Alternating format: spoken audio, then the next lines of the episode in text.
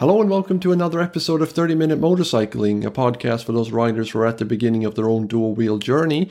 Well, you'll discover something new about how your motorcycle, moped, or scooter works in less than 30 minutes. And this episode is dedicated to 50cc scooters. Did you know that despite their small engine size, they're actually capable of higher speeds than 45 kilometers an hour or 30 miles per hour? No, really, it's true, as long as they're de-restricted, which we'll talk more about in this episode. Specifically, we're going to talk about what the term de-restriction means, why 50cc scooters have this restriction, two common ways to de-restrict a scooter, and of course, a not so fun but nevertheless crucial thing to remember. But first, let's start at the beginning.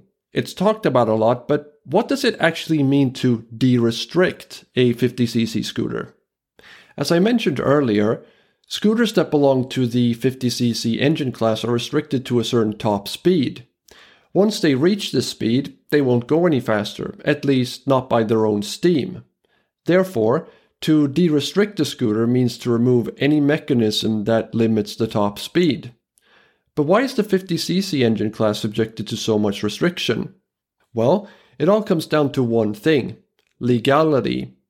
Unlike bikes with 250cc or even 125cc engines, the 50cc class is restricted by top speed rather than the total engine size. Just as an example, in the United States, most states require a 50cc scooter to have a maximum top speed of about 30 miles per hour or 48 kilometers per hour.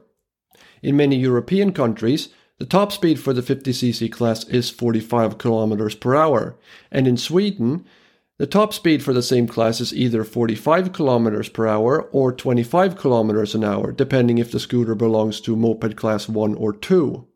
If you'd like to know more about the differences between Swedish moped class 1 and 2, please check out episode 6 of 30 Minute Motorcycling. Either way, it might surprise you that a 50cc engine is capable of speeds beyond the 45 km per hour or 50 miles per hour. A de-restricted engine can actually reach speeds as high as 96 km an hour or about 60 miles per hour. So with that in mind, let's see how it's actually done. But first, however, I need to get a boring but nevertheless crucial disclaimer out of the way. If you're thinking about de-restricting your 50cc scooter, you need to have a full motorcycle license. And not only that, but you also need to have valid motorcycle insurance. If you don't have either of those things and you get stopped by the police, prepare to be in a load of legal trouble. Okay, now let's talk about the two common ways you can de-restrict a 50cc scooter. The first one is to remove the variator restrictor, which is often found behind the variator, which in turn is part of the CVT transmission that most modern scooters have. One example of such a scooter is the genuine Roughhouse 50. And if you'd like to see how to remove the variator from one, I've included a link in the episode description to a tutorial from the New Scooters for Less YouTube channel that covers this in great detail. The second common method to de-restrict the 50cc scooter is to cut a specific cable leading to the CDI box and adjust a fuel washer inside the carburetor. Did you know that your CDI box has a special connector that transmits information about your scooter's RPMs? And knowing that, what do you think would happen if you disconnected or cut this connector, which is usually purple, by the way?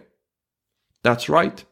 You'll fool the scooter into thinking that it has a much lower RPM rating than it actually does. Of course, that's just half the battle, because you're also going to need to adjust a small washer inside your carburetor that controls how much fuel goes into it. Sounds complicated? Well, it can be, so if this sounds too intimidating for you, I'd advise against this approach. Of course, if you think that you're up for it, I've included a link in the episode description to another tutorial video on YouTube that shows you how to do this. And that's what it means to de-restrict the 50cc scooter, why the 50cc engine class is restricted so much, and two methods to de-restrict a scooter of this engine size.